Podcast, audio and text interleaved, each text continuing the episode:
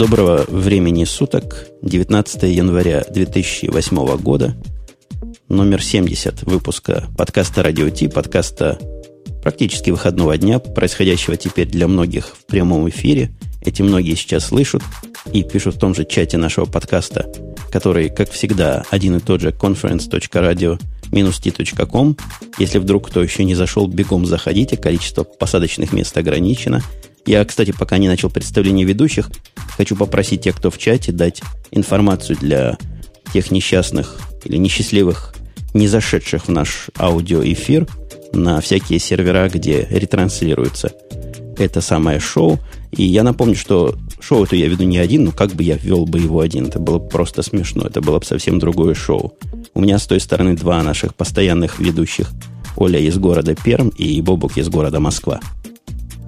А вот всю эту длинную-длинную телегу только что вам рассказал Умпутун из Чикаго, который вот уже 70 выпусков, я не, не, не, не перестаю удивляться этой страшной цифре, 70 выпусков, э, является нашим ведущим, нашим хостом, э, человеком, который мало того, что представляет хостинг для всего того, что сейчас происходит, но еще и э, является феноменальным ведущим нескольких известных подкаст-шоу. В общем, аплодисменты, я не знаю, вот сможем мы сейчас аплодисменты в студии услышать или нет?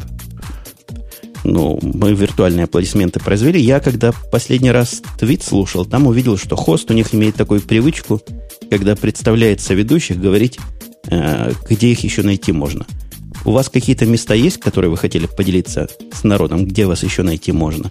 Там сказать, там Бобук, известный блогом bobuk.bobuk.com bobuk.bobuk.bobuk.com. Нет, я надеюсь, что меня можно найти дома, в офисе и еще в нескольких публичных местах, но рассказывать об этом я пока не готов.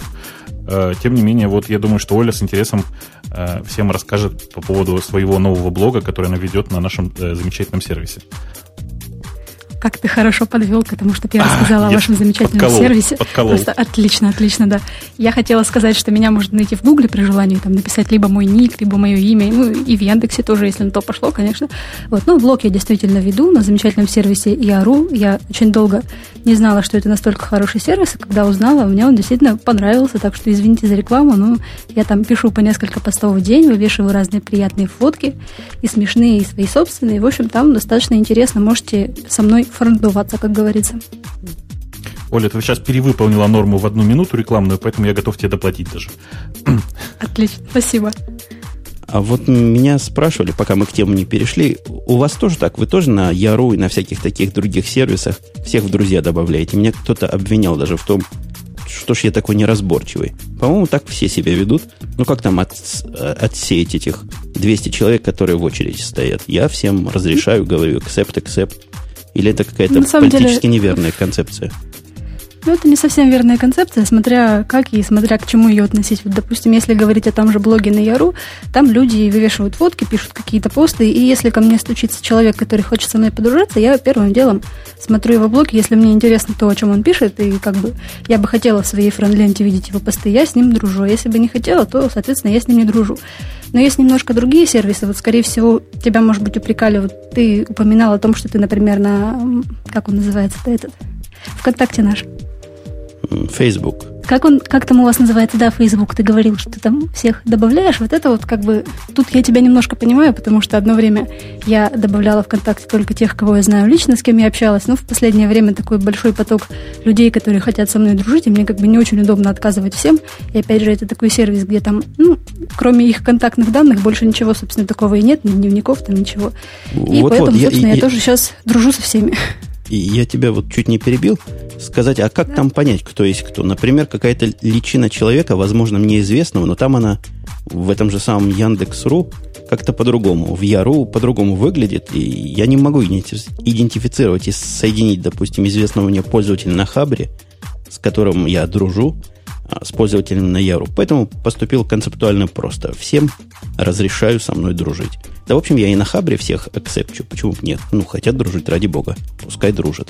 Ну, собственно, это немножко, как сказать, снижает ценность дружбы с Умпутуном, да, вот так вот. Если бы ты дружил только с избранными, эти избранные, они могли ходить и собой гордиться, мол, я дружу с Умпутуном, это так круто. А раз Умпутун дружит со всеми, то этим как бы уже не попонтуешься, извините. Так что вот поэтому, наверное, они и тебя и упрекают. Ну, Женя, да, феноменальная бизнес-идея. Феноменальная бизнес-идея. Чувствуешь, Оля только что двинула. Всех расфренживаешь, Френди, френдишь обратно только за доллар в неделю, а в месяц. Доллар в месяц. Дружба с Умпутуном. Да, я предлагаю годовую подписку, это будет как-то проще, и мне будет легче за налоги долларов. отчитываться. Да, 10 долларов раз и все. Отлично, отлично. Мне кажется, что это потрясающая бизнес-идея. Вот кто готов э, реализовать подобный сервис, подружить с Умпутуном за 10 долларов, э, подходите все в э, конференцию после записи. В чате у нас тут крики одного или двух нелюбителей Apple раздавались. Ни в коем случае сегодня про Apple не говорите. И, по-моему, это как-то неадекватный крик, потому что сегодня про Apple не сказать, это просто грех. А когда уж тогда про Apple разговаривать, как не сегодня? Ну, можно, в принципе, про Apple разговаривать всегда, это такая тема бесконечная, но сегодня действительно после прошедшей конференции довольно сложно будет не сказать об Apple. Ну, давайте предполагать то, что наша аудитория как-то с конференцией знакома, уже больно не будем глубоко технику этого дела вдаваться, но, конечно, надо осветить. Четыре основных момента, которые там были представлены. Первый момент, если я правильно помню хронологию этого дела, наш Стив, так сказать, Джобс показал Time Capsule, говоря попроще, Network Attached Storage, который совместим правильно с э, Time Machine и позволяет бэкопировать на удаленный диск либо по Wi-Fi, либо по проводу. Такой внешний диск с очень заточенной поддержкой по Time Machine. Мне вот э, действительно интересно, почему ты оценил больше всего и вот поставил на первое место для себя вот этот продукт? Я его не поставил. Хронологии, я, по хронологии. я хронологию беру, да, действительно, Оля права. Хронология была первый такой продукт. А продукт интересный, надо сказать, потому что ну, не то, что в нем что-то уж такое новое есть и что-то революционное, хотя, если посмотреть на него внимательно, это такой NAS, которому, с одной стороны, можно и внешний диск подключить, с другой стороны, он и как print-сервер может использоваться, а с третьей стороны, по сравнению с другими решениями, он совсем и, и совсем недорогой даже. Ну, как совсем недорогой. Э, конечно, он несколько дороже того решения, которое обычно применяю я. У меня э, маршрутизатор э, Wi-Fi, который стоит, в нем есть USB-слот. И я вот туда просто втыкаю обычный USB-диск и получаю, в общем, практически точную копию тайм-капсулы, за исключением э, приятного интерфейса. Подожди, подожди, а деньги? Скажи про деньги. У меня диск на терабайт, я купил его только-только.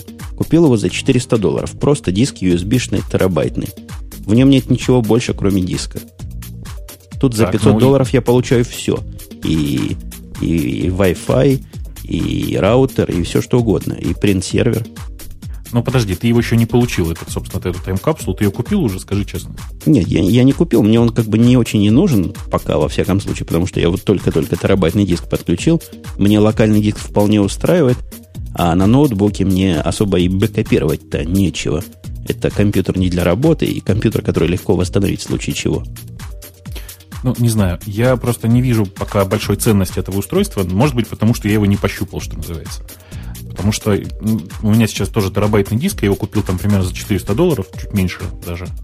Э, втыкается он у меня действительно в маршрутизатор, я получаю, в общем, все, что мне надо, тем более, что маршрутизатор у меня уже был по-любому, как ты понимаешь. Если интернет в доме есть, значит, маршрутизатор есть. Э, в чем глобальная прелесть сейчас тайм-капсулы для меня? Ну, разве что в совместимости с тайм-машин, так я и не, не, не пользуюсь сейчас. Оля, а тебе такая штука нужна, скажи честно?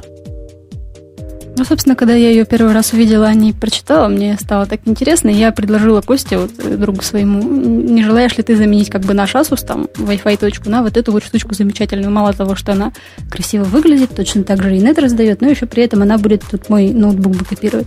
Он сказал, что как-то это, в общем-то, все нафиг не нужно. Если мне нужно что-то копировать, я могу это ручками копировать на сервер, а для него это ну, не очень удобное решение, потому что он не знает, как он свой компьютер с Linux к этой штучке сможет подключить. Вот у меня как раз возник вопрос, может быть, дорогие соведущие в курсе, можно ли туда обычные компьютеры каким-то образом будет соединять, и будут ли они этот диск видеть, и будет ли это как-то работать?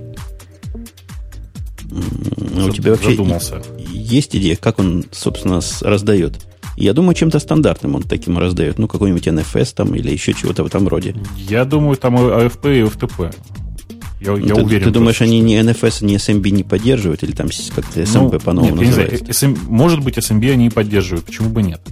А, я просто не вижу большой проблемы, если честно, потому что понятно, что это, в общем, такое же устройство, как ну, примерно такое же устройство, как Apple TV. Поднять на нем там FTP сервер или Samba сервер никакой проблемы нет, даже если он там не стоит, не предустановлен.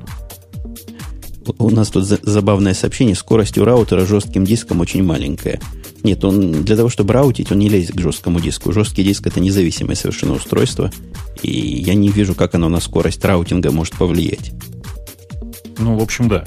А, единственная, единственная прелесть э, тайм-капсулы как таковой в том, что это маршрутизатор, который поддерживает 802.11n, то есть чуть большую скорость передачи. Ну, хорошо, давайте скажем просто большую скорость передачи.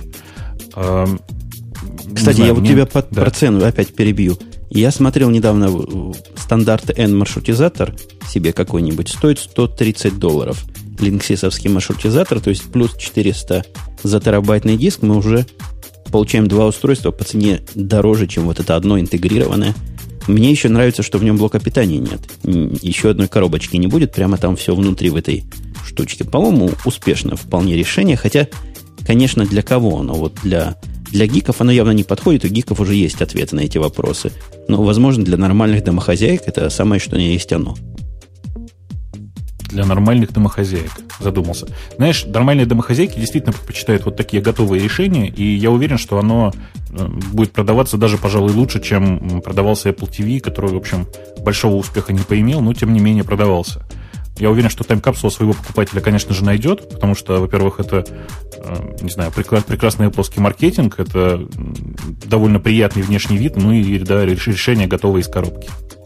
Вот, по-моему, этот самый Apple TV, который ты упомянул, был второй темой, номером два на, э, на его... Как, как называется эта презентация? Macworld. Keynote. На кинотах я имел в а, виду. На, на его кинотах угу. это был пункт номер два – и пункт был, в общем, про изменения в iTunes Store, про изменения в Apple TV. Почему-то Джобс признал, что Apple TV был продукт не самый удачный, они ошиблись, как и все остальные ошибались. Я бы тут с ним поспорил. Я никакой особой неудачности не вижу. Мне концепция сетевого стрима при, принимаемого устройства вполне близка, и вот внутренний его диск для хранения чего-то я практически не использую, хотя являюсь давним и постоянным пользователем Apple TV. Считаю это дело в том виде, в котором оно и сейчас есть, очень удобной и очень достойной штукой. Нет, ну речь-то шла, конечно, не о том, что это технически неудачное решение. Технически оно всех устраивает. Это решение не очень удачное с коммерческой точки зрения, потому что действительно раскупалось оно не очень хорошо. Ну, не так, как раскупается iPhone, допустим. А, действительно, вот то, что произошло сейчас с Apple TV и iTunes Store, мне страшно нравится, потому что я уже просто, я честно скажу, я уже докупил себе карточек гифтовых для iTunes Store для того, чтобы, э, в общем, пользоваться как раз именно теми улучшениями, которые в iTunes Store произошли, то есть конкретно арендой фильмов. Э, аренда фильма хорошая тема, но до того, как аренду фильмов тронем, надо отдавать себе отчет, что Apple TV сам по себе не улучшился, то есть его попытка номер два, в общем, попытка изменить его системное программное обеспечение для того, чтобы Apple TV мог работать как стендалон машинка. Если у вас есть какая-то бабушка, дедушка, которая по недоразумению не обладает центральным компьютером, я смеюсь, конечно, не обладает, зачем им центральный компьютер, но у которого есть интернет, есть телевизор высокой четкости, вот ставите бабушкам, дедушкам это дело, и все, и больше ничего не надо. Они могут смотреть фильмы, могут смотреть ваши фотографии с фликера, могут по YouTube ходить. Совершенно стендалон компьютер стал из Apple TV, который, повторюсь еще раз, не требует наличия никакой прочей инфраструктуры за исключением интернет-подключения. Ну, то есть это следующее поколение, на самом деле, Mac Mini. То есть это слегка урезанный Mac Mini, э, урезанный во всех смыслах, и по высоте, и по функционалу. При этом стоящий ощутимо дешевле, но выполняющий примерно те же самые функции. Да, самая дешевая версия упала до 229 долларов. Хорошая цена. Если бы она упала меньше 200, это был, по-моему, психологический барьер для таких устройств. Мне кажется, оно должно стоить меньше 200. Но то, что действительно ты упомянул, интереснейшая идея и просто просилось само на фоне подобных сервисов, это аренда. Аренда появилась, стала доступна, по-моему, вчера, и я уже попробовал, как это дело работает, имею пару слов сказать из первых рук, но пока я к этим словам перейду, хотел бы ваше мнение и об идее этой послушать, если есть у кого опыт о реализации не знаю, я считаю, что идея просто отличная, и коммерческая реализация тоже просто феноменально успешная будет, потому что э, Apple пошла самым логичным путем. Они сказали, вот вам аренда, арендой могут пользоваться все, а вот вам аренда для мальчиков, то есть аренда в улучшенном качестве. Э, разница там, по-моему, в доллар, да, чуть больше э, в цене. При этом девочкам чаще всего смотреть мелодрамы все равно в каком качестве, они берут, в общем, в обычном качестве и так и будут делать, скорее всего. Мальчики будут брать все в HD качестве, но просто потому, что это круче, и при этом э, и Apple будет получать, и мальчики тоже, в общем, я думаю, будут довольны. В обычном качестве речь идет о файле размером от 1 до 1,5 гигабайт. Я опять, как человек с большим опытом покупки фильмов, могу сказать. И фильм этот, говорят, 640 на 480, ну, в зависимости от того, насколько он широк, широко форматный, он обрезается там, получается не 640 на 480, а, соответственно, другой ratio. И я могу что сказать? Могу сказать, что то ли из-за я не знаю из-за чего. То ли из-за особенностей компрессии, то ли из-за особенностей моего восприятия плавских продуктов. Мне эти фильмы кажутся очень качественными. На вид не хуже, чем DVD, чем хорошие DVD. И, ну, про HD ничего не сказать не могу, потому что HD еще в продаже и в прокате никак не появилась. Оля, а, тебе вообще интересна идея проката? Допустим, совершенно виртуально, если бы прокат был доступен на территории ваших стран, хотя он доступен, он Бобук только что говорил, что собирается карточки купить. Короче говоря, я не собираюсь, тебе, я купил. Фильм тебе, Оля, за 3 доллара или за 4 доллара нужен. 3 доллара это за старый фильм, 4 доллара за фильм свеженький. Я вот сегодня об этом немножко думала. Собственно говоря, у меня возле дома тут есть дорогу перешел, есть видеопрокат, и там фильмы, не все, конечно, там лицензионные диски, но есть большая часть лицензионных, и стоит это все 30 рублей, так что, конечно, сравнивать несколько сложно. Мне проще сходить туда, чем что-то брать в iTunes. 30 рублей это лицензионные диски стоят на территории России. Нет, это прокат, прокат, да. А, это прокатить. То есть один доллар стоит чуть больше полтора доллара стоит фильм. У нас тоже в прокате можно в аппарат пойти прямо, который стоит возле супермаркета, сунуть карточку и получить диск. Тоже стоит 99 центов на одни сутки. Но это как-то неудобно. Это как-то напрягает. Ну, конечно, дома сидеть удобнее намного, и к тому же они обещают какие-то совершенно новые новинки. И если, конечно, здесь появится какая-то новинка там буквально через несколько недель, чем в кинотеатре, которую я в кинотеатре не посмотрю, то я думаю, мне будет несложно там за 3, за 3 за 4 доллара этот фильм приобрести прямо в iTunes. Вот, по-моему, появился орешек последний. Если я не ошибаюсь, он на DVD, ну, я во всяком случае на DVD его не видел. Его можно там прокатить, но нельзя купить. Я думаю, вот такая модель будет для фильмов, которые пока в виде DVD еще не, не разошлись. Ну, официальная политика, которую объявила Apple, что фильмы будут через 30 дней после выхода на DVD все появляться э, в iTunes Music Store, такая политика меня очень даже устраивает. Э, для меня в первую очередь iTunes Music Store вот в этом отношении, в отношении фильмов, это источник э, фильмов с оригинальной английской дорожкой. Я не считаю, что у меня идеальный английский, тем не менее я вполне в состоянии, в общем, понимать и оригиналы, не совсем понимаю, зачем мне не знаю, покупать фильмы с этим не очень, не очень чаще, чаще, чаще всего качественным русским дубляжом. Ну, большая, я так понимаю, большой толчок на реализацию этого сервиса. С одной стороны, это конкуренты. Я думаю, прежде всего, тут прежде всего упоминают э, Netflix и Blockbuster. Я заходил на Netflix. Он меня считает за человека второго сорта. Для Mac он вообще никакого решения не принимает, поэтому я как зашел, так и вышел. Блокбастер я вообще не разобрался, каким образом у них этот онлайн работает. Там, похоже, надо сначала подписаться, дать все свои данные, а потом можешь посмотреть на то, что они тебе как-то предоставят в будущем. Но настоящий реальный конкурент это, конечно, Dish Network, который широкая сеть, и она предоставляет прокат за точно такие же деньги, вот абсолютно такие же цены, 3,99, 4,99, то есть 2,99, ну, в общем, такие же 3 или 4 доллара. Какие-то фильмы совсем старые можно за 2 доллара у них прокатить. Сделано так убоговато, на мой взгляд. Я пару раз пытался там прокатить чего-то, у меня не получилось. Оно вроде бы процесс начинает, сказала, деньги списала, Потом процесс так и остается процессом, не докачивают фильм до конца, но деньги, к чести их сказать, не снимают. Ну, возможно, потому что сервис новый, возможно, почему-то другому. Вот как-то пока у них это не очень работает. Я думаю, что именно потому, что это не очень работает, Apple и полезла на этот рынок. Потому что на самом деле, э, если внимательно посмотреть, то Apple каждый раз приходит на рынок, на котором э, какая-то ниша пустая. И вот на самом деле ниша нормальной аренды для обычных людей, да еще и желательно бы с устройства непосредственно, то есть, например, прямо с Apple TV. Эта, эта ниша практически пуста. И именно поэтому Apple в нее так качественно въехала, как мне кажется. Ну, а рынок весь в панику попал. Весь упал и весь в панике. Блокбастер там чуть ли не на 18% упал после выхода Apple TV, после обновления вот этого с прокатом. Netflix тоже там на какие-то большие проценты падает. Короче, нешутейный, нешутейный удар по всем этим конкурентам. Я могу понять как раз боязнь вкладчиков. Ну, действительно, Apple, если войдет на этот рынок как следует, то он их задавит, придавит и удавит к такой-то матери. Вторая причина, пока я не забыл, почему, мне кажется, этот сервис появился, не очень покупает фильмы. Вот не очень покупает фильмы. Я, пожалуй, один из исключений, который фильмы покупает, как человек ленивый и не любящий ходить по магазинам. Хотя с момента приобретения Blu-ray я все больше и больше в HD фильмы сдвинулся, но вот есть проблема. У меня, как у покупателя, я думаю, как раз в сторону таких покупателей решение и направлено. Вышел фильм какой-нибудь, который я точно не посмотрю два раза никогда в жизни – вот конкретный фильм скажу, который я вчера прокатил, называется называется какая-то четверка. Как же она четверка это называется? Вы знаете, о чем я говорю? Фантастическая. Да, да, да, вот это. Да, Fantastic Four, mm-hmm. да. Вот этот, фант, вот этот Fantastic Four, у них какая-то вторая, то ли третья часть вышла очередная. Я посмотрел ролики, приятно. Но покупать это дело за 20 долларов или за 25 долларов Blu-ray я точно не буду. Покупать за 14 долларов, если продавался в iTunes, тоже как-то странно.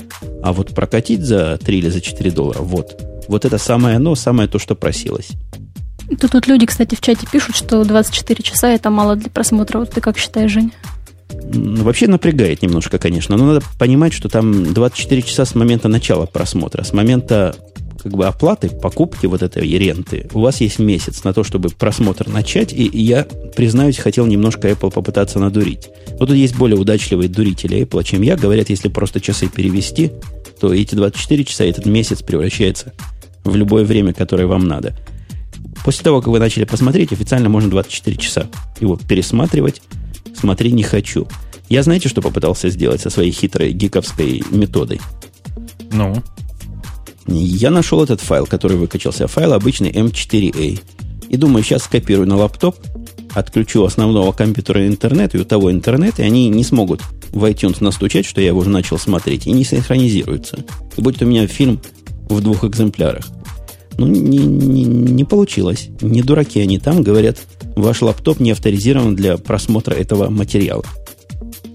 Ну, это, к сожалению, просто говорит о том, что файлы защищенные и такие DRM-ные. Э, не знаю, Apple немножко в данном случае отступилась, конечно, от своей там анти-DRM-ной политики, которую в последнее время пытаются проводить хорошо.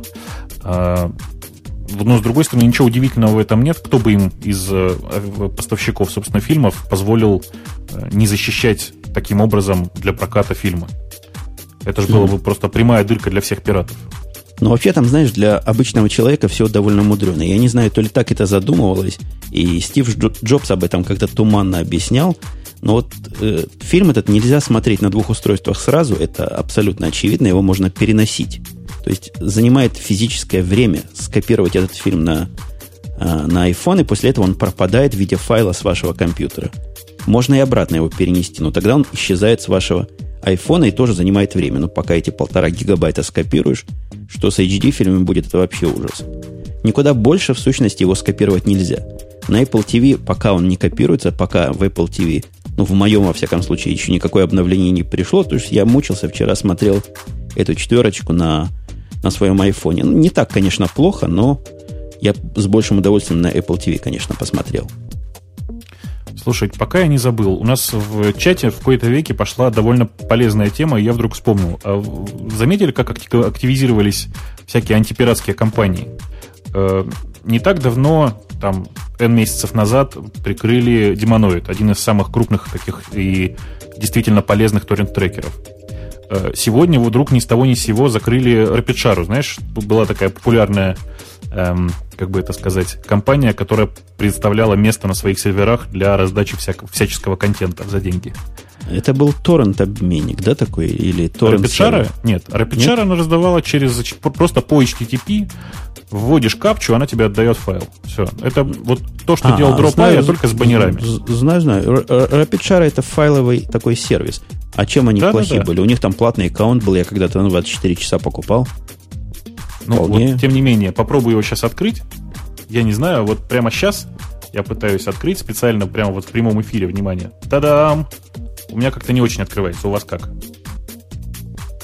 Мы тебе верим. Ты хочешь, чтобы я тоже попробовал? Ну, если у тебя нет... Ты думаешь, только для России заблокировали, как для самых пиратов? Сейчас попробую. Нет, она просто на части этих самых не отдает э, контент, собственно. Где-то отдает э, куски, собственно говоря, там, сервиса, где-то еще что-то, но вот прямо скажем, не очень хороший результат получается пока. У меня даже коннектинг к нему не происходит. Такое впечатление, что там то ли firewall где-то рубит, то ли то ли. DNS, DNS резолвится, но сервер с той стороны не отвечает. Ну, вот я пока знаю только один способ, как э, получить файл с RapidShare. Нужно вместо ком там писать D. Ну, DE, собственно говоря. И она как-то там 7-8 работает. Так на, э, на, на каком-нибудь шпрехин Deutsche придется тогда читать, нет? Нет, там, там английская страница, все хорошо. Э, другое дело, что .com не работает, и нет довольно большого количества файлов, которые там были.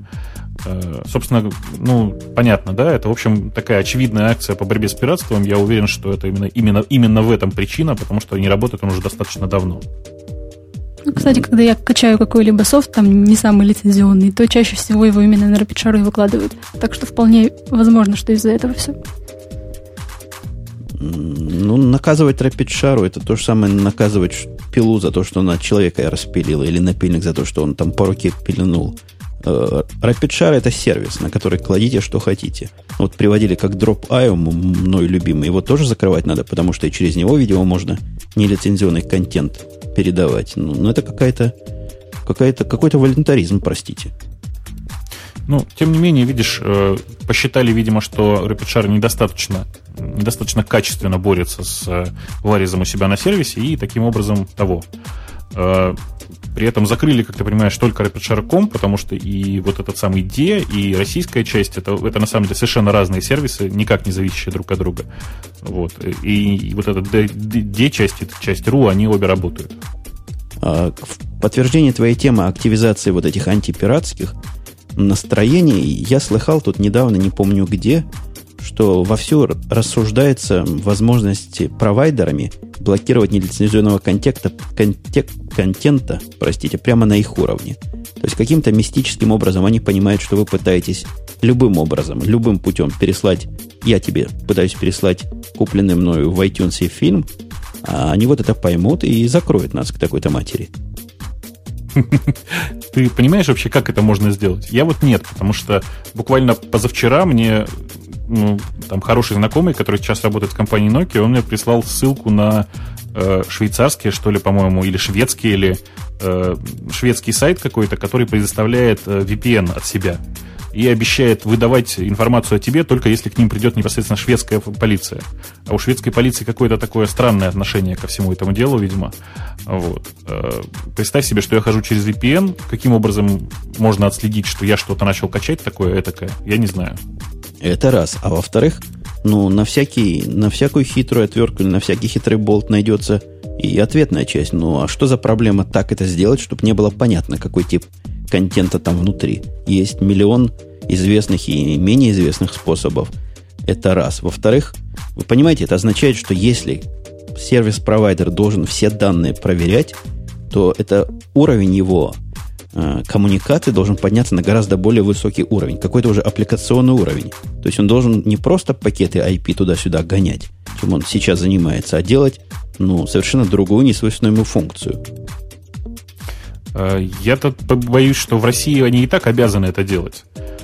То есть обязаны просто чисто физически по программе SORM2 э, собирать все, всю эту информацию по всем соединениям. Насколько они делают это действительно на самом деле, я не знаю, но вроде бы как обязательства такие у всех крупных провайдеров есть. Не, подожди, подожди. Ты представляешь, как они это делают вот, физически? Там из какого-то сиска, наверное, какой-то еще выход идет, и они дампят абсолютно весь трафик куда-то. Э, указывая source IP, там destination IP. Я вот думаю, на таком уровне они делают сейчас. То, что эти ребята предлагают, это совсем вообще другой уровень. То есть ты поднимаешься да. на самый верх стека и пытаешься разобраться, ага, это у нас тут HTTP был, сейчас мы его почитаем, чего передавали. А это FTP, сейчас мы это уберем, найдем данные. А это еще чего-то было. Это вообще уму непостижимо, кто этим будет заниматься. Да нет, Жень, все гораздо проще. Э, достаточно просто поставить Transparent Proxy на дефолтном 80-м порту. Его этого будет достаточно для того, чтобы отловить 98% пиратов, правда?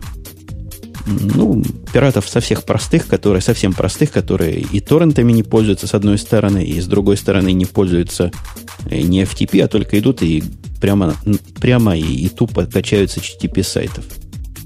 Ну да, да, и это, это как раз и есть 98, наверное, процентов всех этих несчастных, собственно говоря, пиратов. Ну а вообще вы как, поддерживаете борьбу с пиратами? Надо с ними бороться или пускай себе сами вымирают? Оль, ты как? Ну, я думаю, надо. Почему бы и нет? По закону они делают незаконные вещи, значит, надо с ними бороться. Это То самый... надо с тобой бороться, Оля. Да, самый Оля, пиратский, надо бороться. Самый, самый пиратский участник нашего шоу. Хочет сам ну, себя я... высечь.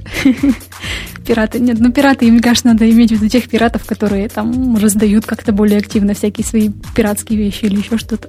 Я так только для личного пользования и последнее время все реже и реже что-то такое качаю все реже и реже. То есть теперь не, не два раза в день, а всего раз в день, как, как, как обычно, да? Нет, я уже все программки, которые мне нужны были для Mac, я их уже скачала. Сейчас, в принципе, я работаю на готовом комплекте программ, и мне больше ничего нового не требуется. Ой.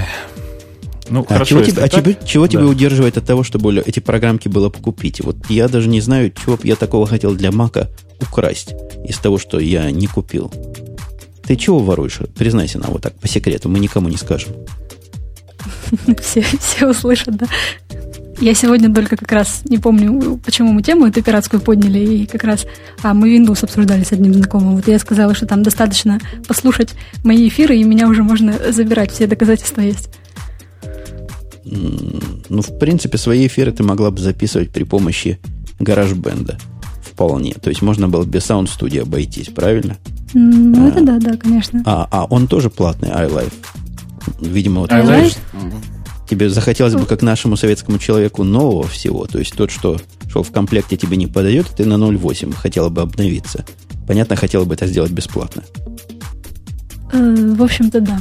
Ну, как сказать, я, я на него уже обновилась, когда он вышел. Ну, там мой любимый, наверное, Неми был док, куда я качала все маковские файлы, вот его теперь закрыли недавно. Ну, вот оттуда, в общем-то, я это все и брала, iWork, iLife и так далее.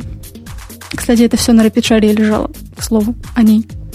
Да я как-то до iWork у меня еще руки не дошли, в смысле его купить. Как-то я не очень понимаю, нужен мне или нет. Но давайте вернемся к нашим баранам. Мы тронули две из четырех. Давайте быстренько прыгнем на остальные маленькие такие две.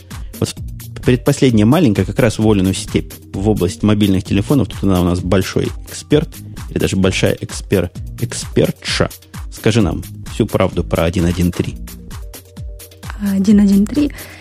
Так, ну, значит, на Macworld была, как сказать, объявлена официальный выход этой самой прошивки 1.1.3, о которой слухи появлялись ранее, и ничего такого супер сверхъестественного там не появилось. Э, появились, э, сейчас вспомню, что же там появилось, да, появились новые карты, к примеру. Там более удобные, например, там вид с улицами накладывается на вид со спутника. Ну, а еще самое главное, что появилось в этих картах, там теперь применяется этот метод триангуляции, или как ли он называется. Собственно, по базовым станциям определяется ваше местоположение. Пока это еще не очень точно, но, по крайней мере, это что-то.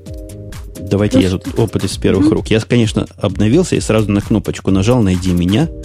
Кнопочка работает, принципе, вполне условно. Я тебя поправлю, но не только триангуляция по сотовым станциям, но в том числе по известным Wi-Fi точкам. Так вот, когда я сижу дома, он определяет меня с точностью до дома. Вот, говорит, ты тут. Я сильно подозреваю, что они, когда объезжали на этих автомобилях и мерили э, ID всех этих Wi-Fi точек, меня посчитали. Или одну из моих точек посчитали, поэтому теперь он точно знает, где я сижу. Ну, или соседей моих каких-то. А вот когда я попытался этот трюк сделать, наверное, метрах в 800 от своего дома, может, в километре, оно мне дало кружочек. Когда оно не знает, как показать, дает такой кружочек, похожий на прицел – и ты где-то в этом кружочке находишься. Кружочек покрывал, я не скажу, что полгорода, но кварталов 5-6 точно.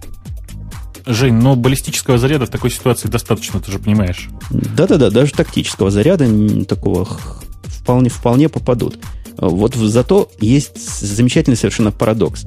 В даунтауне, то есть в том месте, где много высоких зданий, GPS категорически не работает, там сигнал не проходит между этими небоскребами. Но в такой ситуации найти себя гораздо более просто, потому что, я думаю, потому что гораздо большее количество на точку базовых станций. Они пытаются как-то как-то этот сигнал в любую дырку засунуть, и там находится с точностью до двух улиц, наверное, до трех улиц, что очень и очень достойно.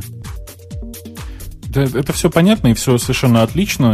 Обновление действительно хорошее. Я не, не совсем понимаю э, историю, которая чуть-чуть, наверное, связана со всем этим делом, которая связана с э, iPod Touch.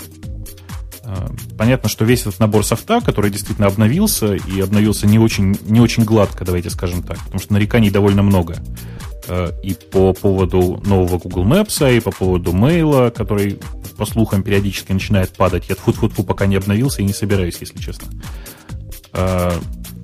Собственно, меня это возмущает, действительно, до глубины души возмущает ситуация с этим же софтом, с точно этим же самым софтом, но для iPod Touch. Какого черта? Почему я должен за обновление прошивки платить 20 долларов, скажите? Вопрос, конечно, интересный. Я слышал разные мнения по этому поводу.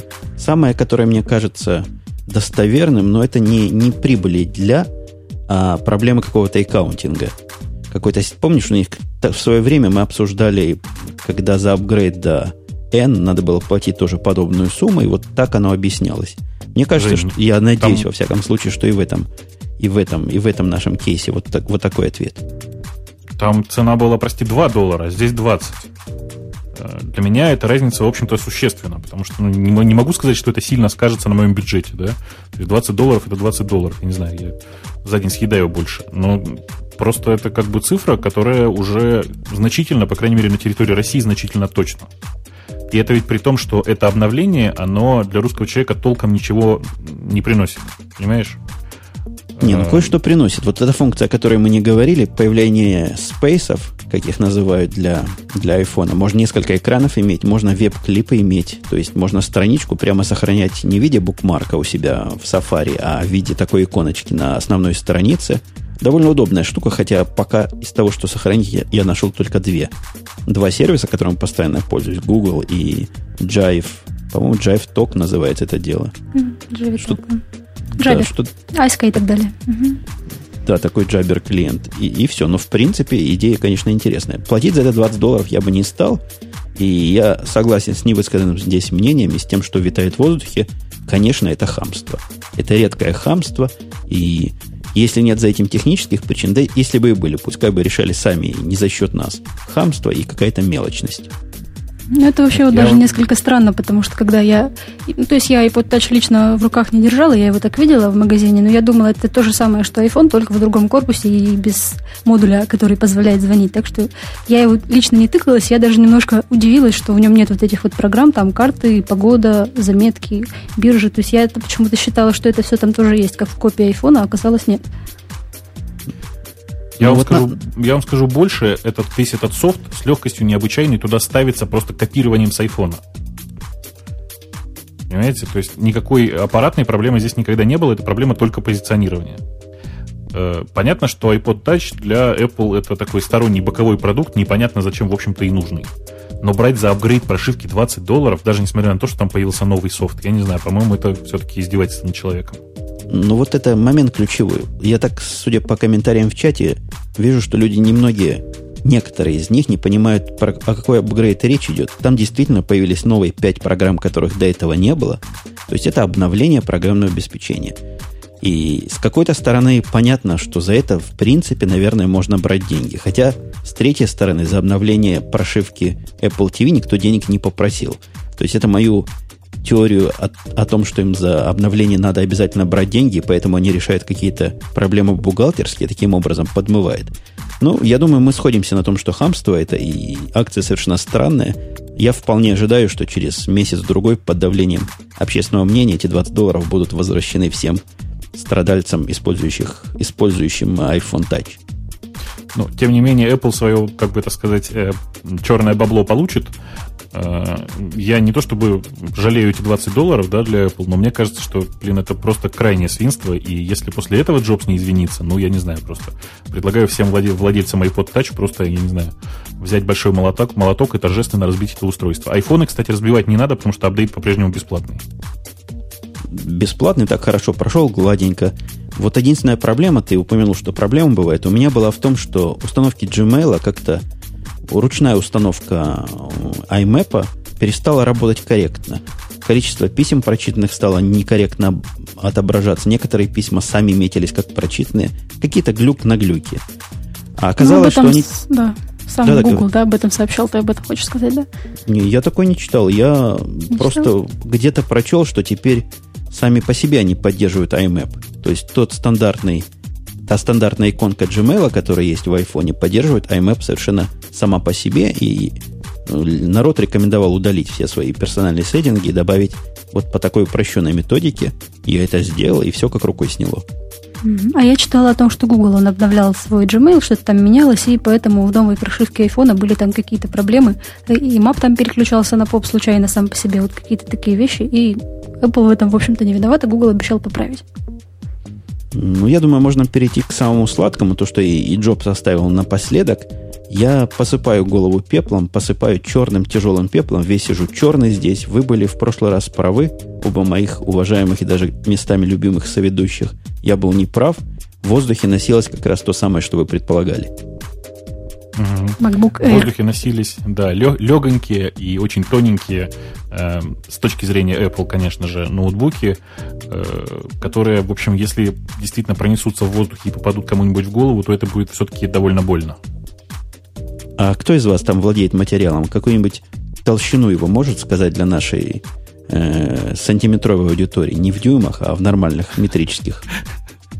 Ну, там 2 сантиметра, что ли? 2,5 на 0,7. Примерно так. Ну, вот я вот держу в руках 2 сантиметра. Это действительно страшное дело. Тонкий ноутбук.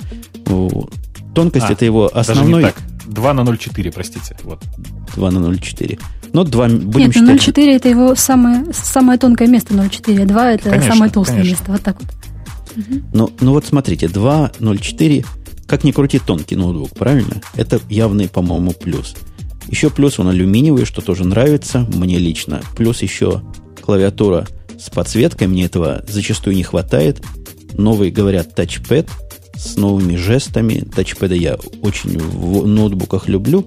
И вот на этом, пожалуй, ну еще и вес. И вот на этом для меня как бы достоинства и завершены. Для кого-то еще есть достоинства какие-то? Дизайн красивый очень. Тебе нравится, коллега Бобук, дизайн? Ну, он девочковый очень, понимаешь? Во-во, да я, я тоже подумал. Вот посмотрел на него, сразу понял, для жены моей вот самый ноутбук. Купить ей на день рождения, пусть радуется. А себе Она я уже, даже наверное, удивляюсь. Еще раз, Оль? Да я говорю, она, наверное, у него уже облизывается, как я. Я его увидела, такой красивый, такой весь обтекаемый, просто вообще зайка. Я вот на рабочий стол его себе поставила. Сейчас у меня ноутбук в ноутбуке. А вот на рабочий стол. На рабочий стол это вот это вопрос интересный. В нем мало чего для... Это говорят для бизнеса, хотя, мне кажется, неправильное выражение. Для бизнеса как раз, видимо, важно для всяких менеджеров ходить с понтовой вещью. А там функциональности подключения, сложности никого не интересует. Один USB-порт, нету FireWire, нету аудио входа, и, и все, да? Больше никаких входов-выходов нет. Ну, собственно, да. Но вот у меня сейчас есть нынешний ноутбук, у него тоже нет аудио входа, и у него два USB. Если я куплю Bluetooth мышь, то у меня останется все, собственно, то же самое. Один свободный вход, все. Ну, вообще у меня к нему есть серьезная претензия. Как человеку, поменявшему три батарейки на своем MacBook, не от хорошей жизни, а от того, что она перестает работать довольно быстро, через месяцев 8. Здесь батарейку поменять нельзя вообще никак. Это устройство цельное, самому нельзя поменять. Для того, чтобы поменять, надо от, отсылать его будет туда к хозяину, и они за 129 долларов поменяют батарейку. Цена небольшая, но как я расстанусь со своим инструментом рабочим, если действительно стану владельцем этого ноутбука? Как, как, как, как они себя? Два надо покупать, один про запас, когда у, у первого батарейка закончится, что ли? И все ну, ушли в паузу. Удобно, да. Э, на самом деле, самая большая для меня проблема это то, что, это то, сколько он весит. На самом деле, вес его совершенно не конкурентный, он весит 1,4, 1,4 килограмма. Это, в общем, довольно много, прямо скажем. Ну да, то я есть... тоже считаю, что это много. У меня вот сейчас это Sony Vaio у друга, он тоже весит, весит ровно столько же, хотя он никакой не супер тонкий, просто хорошо сделан. Размер всех устраивает? 13,3 дюйма диагональ. Ну, вполне. Мне вот кажется, работать на 12 или на 11 это немножко по-извращенчески, он такой крошечный, а тут он при этом тонкий, еще при этом он таких нормальных размеров, с такой нормальной клавиатурой, в общем, мне очень нравится. Да, Речь 13, в данном случае 13, шла 13 о дюймов. диагонали монитора, все-таки вы не подумайте. 13 дюймов мой любимый размер, и действительно, больше было бы, наверное, много, меньше было бы, наверное, мало. Мы, по-моему, говорили, что размер как раз хороший сегодня у макбуков – Легкий, наверное, тоже хорошо. Вот я пытаюсь понять, где вес важен. Когда я таскаю его с собой на работу, ну, там плюс-минус килограмм меня не напрягает, потому что книги, которые я с собой ношу, и всякие материалы, они превышают, наверное, в 2-3 раза вес ноутбука любого, который там бы был. Но вот когда по дому ходить, действительно, да, действительно, MacBook тяжеловат. Хотелось бы что-нибудь такое двумя пальчиками взять, понести, лечь на диван, посмотреть интернет или там еще чего-то. Такой вот я смотрю на него как такой домашний, скорее, компаньон к большому компьютеру, потому что сам по себе он не очень полноценный, прямо скажем, компьютер. Слушайте, да черт с ними, мы все обсуждаем не то. У нас, в конце концов, гиковское шоу, мы обсуждаем э, девичий ноутбук. Давайте честно скажем, самое главное новшество во всем этом, это в том, что со старшей моделью э, этого самого MacBook Air предполагается поставлять э, solid-state диск. Э, для меня это, честно говоря, ну, вообще большое открытие. Я всегда думал, что SSD-диски, они сами по себе еще-то там где-то в разработках, еще в чем-то, а тут вдруг Apple приходит и говорит, что вот они у нас есть, забирайте. Я прямо, цена, цена. прямо весь как-то... Ну, черт с ней с ценой, господи, о чем мы говорим? Это же техника от Apple. Если бы мы думали о цене, мы бы все здесь покупали, я не знаю, технику компании Rover, которая делает замечательные совершенно ноутбуки по цене, там, не знаю, 400-500 да. долларов. Ну, справедливости ради надо сказать, что не они первые с SSD-дисками вышли. Я читал до, до этого о каком-то другом ноутбуке с 32 гигабайтами на борту. Здесь самый большой SSD, по-моему, из всех ноутбучных, которые есть. Цена тоже, конечно, хорошая, 1000 долларов примерно стоит. Ну, видимо, технология пока молода и, и сыра, и не накатана. А вот когда они говорят 5 часов работы, они имеют в виду с каким диском? С SSD или с настоящим жестким диском? Я думаю, что с настоящим жестким диском, потому что речь-то шла про, про младшую модель. Ты же понимаешь, что SSD это такая опция. Да, я понимаю, но я просто... Как, как-то там туманно все это было сказано. Почему он не сказал, что с SSD будет работать там на 2 часа больше? Я бы на его месте такое обязательно сказал бы. Жень, ну я тебе скажу тайну, конечно же. Конечно же, они, когда говорят, что она будет работать 5 часов, они имеют в виду, что она будет работать 5 часов в режиме, когда по минимуму используется память, наверное, выключен экран, ну или хорошо, выключен, включен, но на минимальную яркость, без звука и вообще вот просто вот в идеальных без обстоятельствах. Да? Без Wi-Fi, без Bluetooth, конечно, без всего. Нет, все говорят, и, и, все говорят с Wi-Fi это дело, и я ваш пессимизм не разделяю. Они объявляли в свое время MacBook, по-моему, 3,5 часа работы заявленное было. И на новой батарейке он 3 часа вполне работает. В таком режиме, ну, в котором есть... я его использую. Сидю, сижу в машине, курю, хожу по интернету, компилирую программу. То есть, как люди с ним работают, так ну, и я с ними работаю. Да, на самом деле, да, я тоже склонна верить в батарейки Apple. Я когда купила свой первый ноутбук от Apple, это еще был iBook, я после обычных ноутбуков, там, Acer и так далее, была просто поражена тому, как он долго работает. Он у меня работал, по-моему, часов 5 или 6 даже. Это был еще на G4 процессоре. Может быть, из-за этого он работал дольше, но это было просто вот невероятно. Конечно, сейчас у моего MacBook батарейка, уже Женя правильно говорил, что их заменять надо чаще. Она уже просто умирает, там, часа полтора от силы держит. Ну, собственно, мои прежние ноутбуки, которые были там на обычных платформах, там не, не маки, они и по часу редко держались. Ой. Но вот с точки зрения концепции, нельзя не сказать, что ноутбук, конечно, концептуально интересен в том смысле, что позиционируется как исключительно Wi-Fi устройство. Поэтому Ethernet-порта нет, за что многие ругают его. Я этой претензии не понимаю. Мне Ethernet-порт уже сто лет не нужен. Ну, разве в каких-то интересных экспериментах, когда мне надо два интерфейса иметь, Wi-Fi и еще какой-то второй – устройство явно для беспроводной жизни, для беспроводного такого стиля. Мне кажется, правильное направление, и мне понравилось, как они решили проблему с отсутствующим встроенным диском, я имею в виду оптическим диском. Ну, ничего в этом нового революционного нет, но красиво, согласитесь, красиво, когда ваш любой компьютер в доме выступает в виде хоста, и с точки зрения того, что у них заменяет там BIOS, я так понимаю, потому что с него и загрузиться можно – воспринимается как свой родной настоящий оптический привод. Я тут прочитала, ну, что конечно, софт для того, чтобы вот это делать, поставляется да. только на DVD. Не понял, он предустановлен. Предустановлен? Он в MacBook Air предустановлен, конечно же. Что-то прямо людей да, так ну просто я вот не, ну, серьезно где-то прочитала. Для хостов-то, Оля права, для, для хостов, конечно, нужен DVD. будет. Ну, а действительно, DVD, а где DVD сейчас нет? Мне сервера новые пришли. Я, как дурак, для них сделал 5 сидюков. Оказалось, они уже с DVD приходят. Уже все, уже все. Поезд ушел, сиди. Да. На самом деле меня это возмущает э, совершенно другая вещь. Во-первых, почему глосси экран? Ладно, черт с ним, хорошо. Ну, ну вот экран, и, и- и еще ты будешь. У тебя MacBook есть? Скажи, Семен Семенович. конечно. У тебя глосси экран там есть? Нет. А, так ты просто не знаешь, что такое глосси экран, видимо, поэтому ты спрашиваешь. Конечно, знаю, Жень. Там не такой же экран. У меня более старая модель. И у меня старая модель. У меня самых, из самых первых ноутбуков черных, которые были с глосси экранами. И этому глосси я нарадоваться не могу. Отблескивать или отблескивать он не отблескивает А, вообще никак. Так, это- так это ты не знаешь, что такое глосси экран. Сходи, посмотри на, на MacBook Air немедленно. Подожди, подожди, подожди. А 24-дюймовый iMac с глосси экраном тоже не подходит для понимания? Вот новый, новый, Последний, самый, последний, свеженький. да, он с глосси экраном, да. В него смотрю, сейчас смотрю в него конкретно. Нарадоваться опять не могу. Ну, я не знаю, вот мне, честно, хочу тебе сказать, что, конечно, больше нравится не глосси экран. Просто потому, что у меня, например, рядом стоит лампа, и если бы сейчас экран был глосси, то она бы мне отсвечивала прямо в морду. Э, черт с ним, ладно, это дело, дело исключительно вкуса, конечно же. Э, меня возмущает, почему не сделали тачскрин.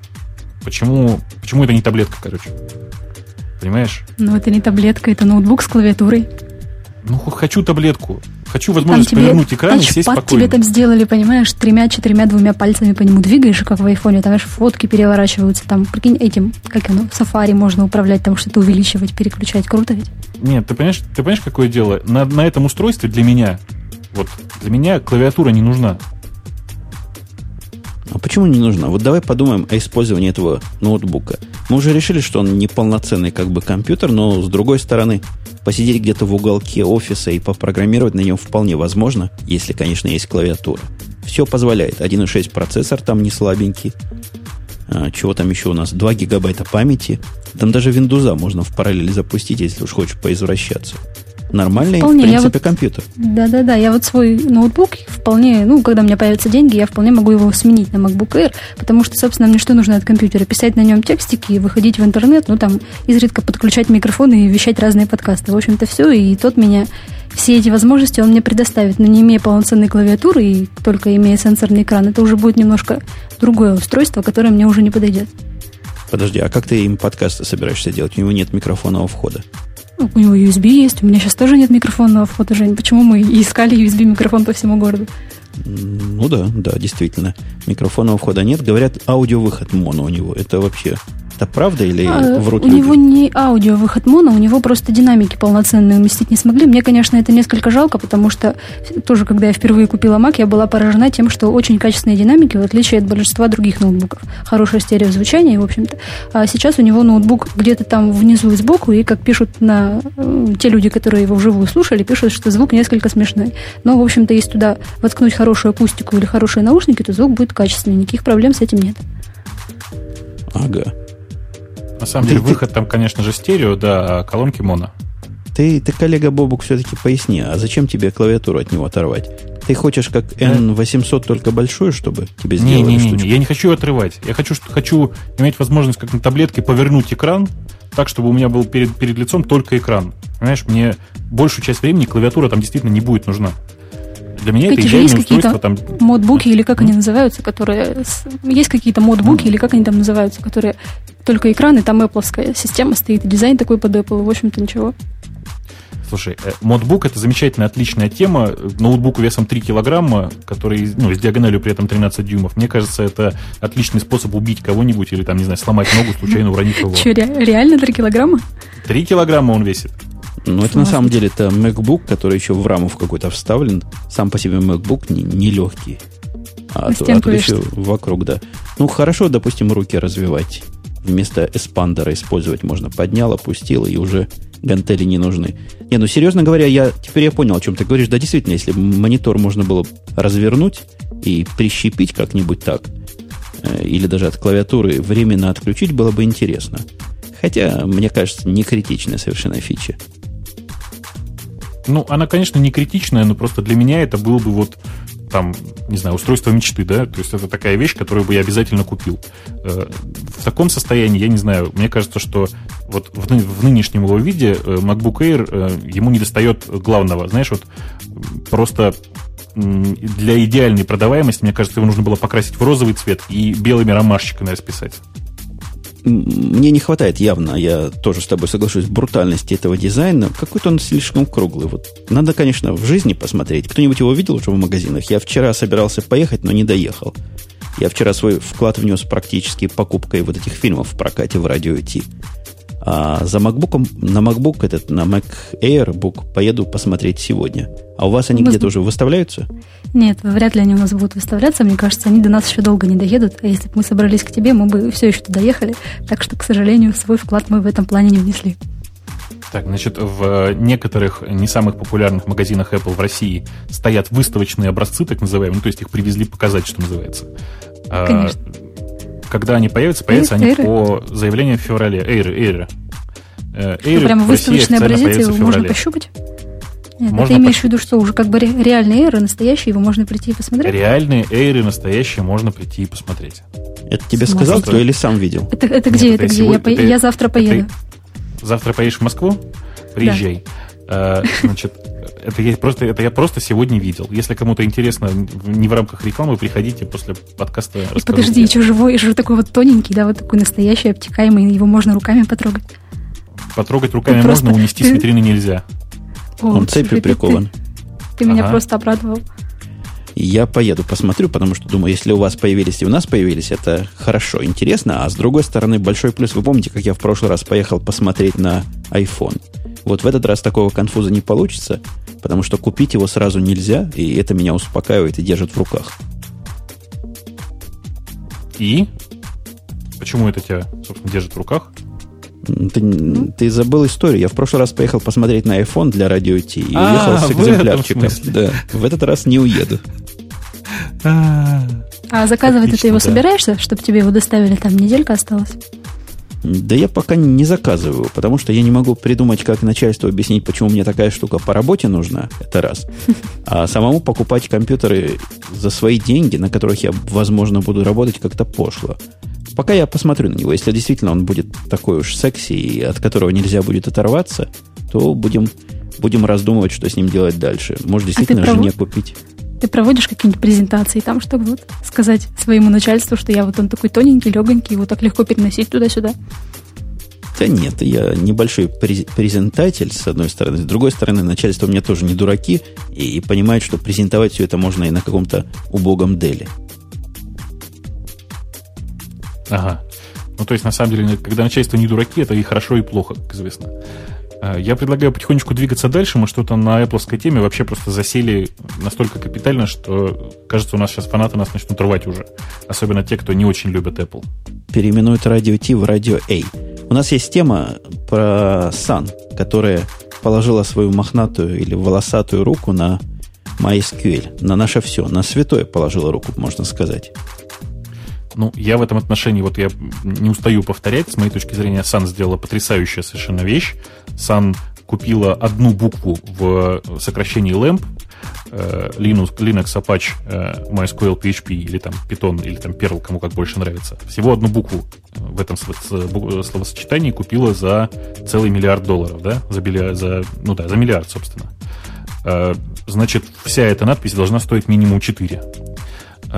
Собственно, мне кажется, что это событие скорее позитивное, чем негативное. Э, хотя у Sun, конечно, есть такой опыт удавливания и убиения некоторых open-source продуктов. Но кажется, что в данном конкретном случае Sun скорее э, будет развивать этот продукт, чем удавливать его, потому что все-таки миллиард это приличная сумма для, для Sun сейчас. Э, практически это означает, что Sun стала владельцем коммерческой версии, коммерческой части этого продукта, MySQL AB. Я правильно понимаю?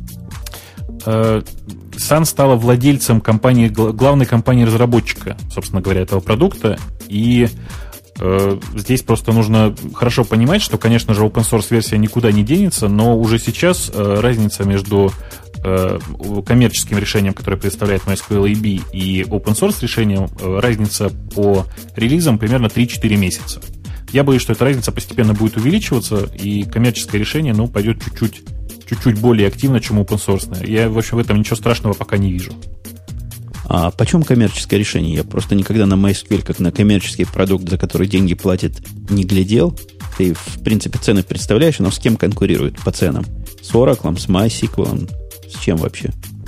В смысле? Oracle, как это? MySQL не может конкурировать с MySQL, ты имеешь в виду MS SQL, да? MS SQL, да-да. Не конкурирует, там совершенно другая политика, там считаются не процессоры, а установки, в общем, там совершенно другая политика, сравнивать тяжело. Но, конечно же, по цене оно сильно дешевле Oracle. То есть оно э, ощутимо дешевле Oracle. Ну, хоть примерно сотни долларов, тысячи долларов. Кто-нибудь, если знает его, у нас в чате цифру, дайте, пожалуйста. Интересно просто и любопытно, почем продают бесплатный MySQL. Ну, блин, считай примерно, что она около там 7 раз э, дешевле, чем э, Oracle. Oracle продается в районе там 50 э, тысяч долларов за процессор, за Enterprise. А MySQL продается не, не per поэтому как бы так посчитать тяжело, но разница примерно получается там ну, по разным прикидкам от 5 до 10 раз. Я тоже не вижу ничего плохого. Я с тобой солидарен с приобретением этим Sun в последние годы, наверное, хорошо поворачивается лицом в сторону open source. Мне не кажется, что они способны MySQL удавить. Удавить ради чего? Чтобы, чтобы сделать что? Ну, Sun, в принципе, не Oracle. Им напрямую MySQL никак не мешает в их бизнесе, насколько я понимаю, а скорее помогает. Некоторые рассматривают это как вхождение Sun на несвойственный ей рынок, где Oracle сейчас правит – Трудно сказать, так это или не так, но мне кажется, за будущее MySQL особо бояться не стоит. Э, мне это тоже кажется, что особенно никакой здесь проблемы не будет. Единственное, что э, в который, который уже год предрекают большие проблемы, э, ну, те, кто пользуется действительно MySQL, знают, что есть там такой э, бэкэнд, как бы это сказать, библиотека для работы с непосредственно файлами, которая называется InnoDB. И, собственно, разработчики основные InnoDB, сама эта платформа, сейчас принадлежит официально Oracle.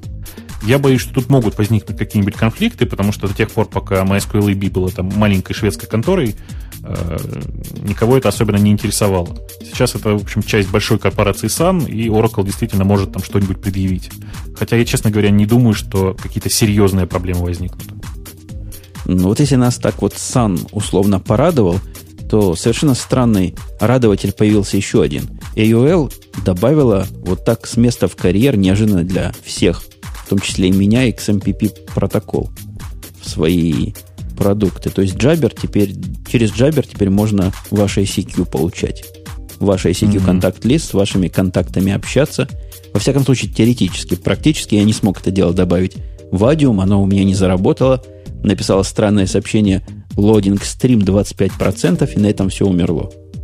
Теоретически это в каком смысле? Э, под, ты под, ну, как сказать, логонишься вот под своим ICQ number AOL.com, и у тебя там появляются твои контакты из ASCII, и ты можешь с ними общаться? Я так понимаю, что в этом была вся идея. А, да, я, собственно нет, говоря, я это дело нет? пробовал. Я это дело пробовал, оно действительно работает, работает именно так, да. Но, к сожалению, прямо сейчас оно страшно тормозит жесточайшим образом. Вот именно этот гейт. И похоже, что там, в общем, они не предусмотрели классические проблемы, просто, судя по слухам, туда начали массово подключаться спамеры и спамить, потому что через этот гейт не было ограничения на количество посылок сообщений. В результате этот гейт, в общем, был занят практически целиком, исключительно спамерами, и все. При этом надо хорошо понимать, что это не решение, которое, ну, то есть это не заслуги Google, как многие тут начинают говорить, что вот это сделано для Google. На самом деле, похоже, что AOL это сделала самостоятельно, потому что поведение э, гугловского сервера и поведение AOL сервера различаются кардинально. А для а чего это не... вообще нужно? Я вот думаю. Вероятно, для того, чтобы общаться с э, пользователями ICQ и с джаберного клиента. Для чего бы еще? А кому это может понадобиться? То есть тому человеку, который имеет только Jabber, не имеет ICQ? Или как? Ну да, например, мне бы вполне, если бы аудио, аудиум, например, не, вот аудиум, аудиум, ладно, он много, многоплатформенный, много, то есть многопротокольный, но вот какой-нибудь, э, как же он называется, который на питоне написан для Linux. Знаете, о чем я говорю? Гаджем. знает. Гаджем. Во, во. Вот в гаджем добавить, да, без транспорта, если бы можно было ICQ, наверное, было бы круто. Полезная ну, вполне фича была бы. Собственно, я уверен, что AOL сейчас оклемается и все это дело поднимет и поправит. Э, там до сих пор есть небольшие проблемы с кодировками, точнее наоборот, есть проблемы с кодировками у ICQ. У Jabbernet клиента кодировок, проблем с кодировками нет.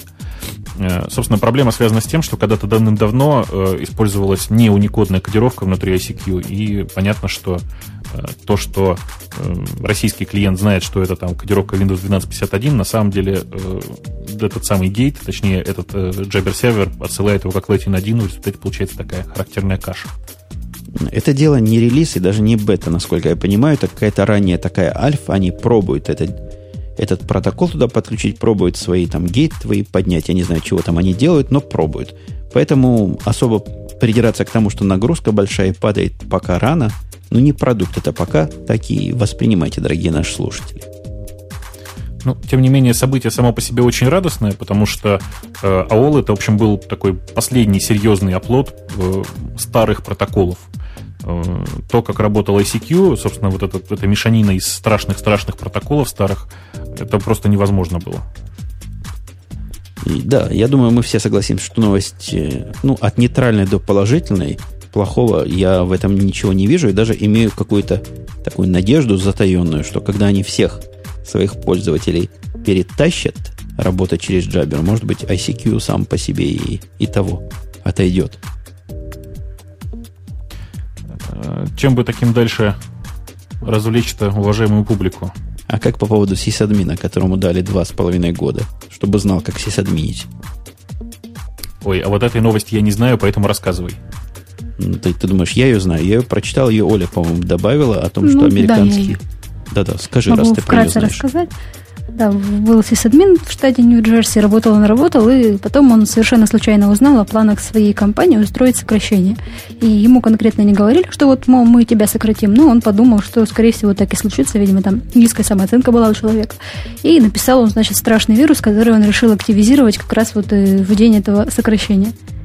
И вот насколько так сейчас соображу, а, ну да, увольнять его никто не собирался, но что-то он там не так написал, и обратно свой вирус актив... Э, как сказать-то, ну, деактивировать он его не смог, и поэтому вирус все равно запустился, и что-то там очень ужасное стерлось. Вроде бы потом этот человек, он уже ушел из компании, да, и следующий сисадмин, который работал после него, он обнаружил следы этого преступления, а так как-то, как-то видимо, очень странно прошел этот вирус, и никто ничего не понял, что случилось. И вот только новый сисадмин обнаружил и об этом рассказал.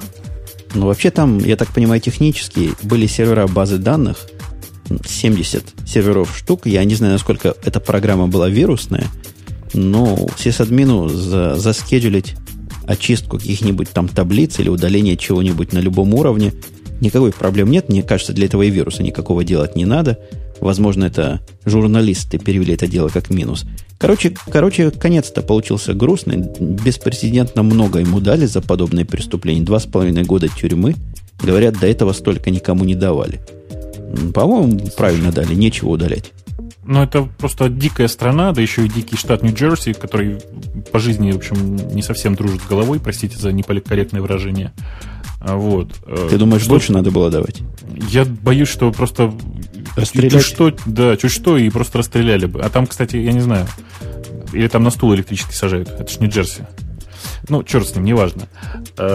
Собственно, мне так кажется, что человек поступил совершенно очевидно и совершенно предсказуемо, и нет никакой гарантии, что это там, если бы это был не, не знаю, не сисадмин была, а уборщица, то нет никакой гарантии, чтобы она, не знаю, там в, зад, в заданное время не вылила ведро на, там, на ведущий сервер. Да? Разница, разница никакой, эффект был бы тот же самый, мне кажется. Ну, правильно посадили, ты скажи, или неправильно посадили? Ну, посадили и посадили, черт с ним. Мы же сейчас не знаем, что там на самом деле было. Если он действительно написал какой-то вирус, ну, я считаю, что посадили правильно. А если он просто нормальное кроновое задание поставил, так я считаю, что просто зря угробили хорошего специалиста. Который прямо кроном умеет пользоваться. Нет, ну, ну как-то странно, дело... что он его отменить не смог, когда захотел. Да. Как бы он же хотел, но у него не получилось, увы. Забыл пароль рута. Видимо. А, Женя, да. От всех этих, от всех этих перетрясок. У нас слух тоже, опять же, Оля добавила о том, что Google готовит Picasso для Mac OS X. Я как-то в ужасе немножко от этой подготовки, потому что как это Picasso выглядит для Linux под Вайном, это абсолютно жестокое зрелище, и не для слабых нервов, и не для молодых глаз. А почему под Вайном? Она же есть для Linux? Вот ну, это она, она и под Вайном. Она а, под Вайном. Она работает под Вайном. Mm-hmm. Поняла, поняла. Я боюсь, что Google в этой ситуации поступит точно так же и портирует его через, через собственно говоря, действительно там через CodeWeaver, через э, Wine. И выглядеть это будет по-прежнему страшно, будет требовать X11, э, не знаю, вести себя как ненативное приложение, и вообще это будет кошмарно. Да ну, лучше и, бы нафиг... они так вообще не делали. Да нафиг нам вообще Пикассо для Mac OS X нужно? Чтобы делать что? Чтобы а, э, iPhoto заменять или как? iPhoto и так прекрасно интегрируется с их Picasso вебом. Зачем бы мне нужна была Picasso? Ну, это просто такой, понимаешь, манера Гугла спредится на весь мир. Э, то есть, почему бы им, собственно, не занять еще одну платформу и показать, что они ее поддерживают? Я не знаю, зачем Google Desktop нужен для macOS, понимаешь? То же самое и с Picasso. У нас есть еще две темы таких любопытных, которые немножко, наверное, не в стиле нашего шоу. Я не знаю, насколько мы захотим их обсуждать.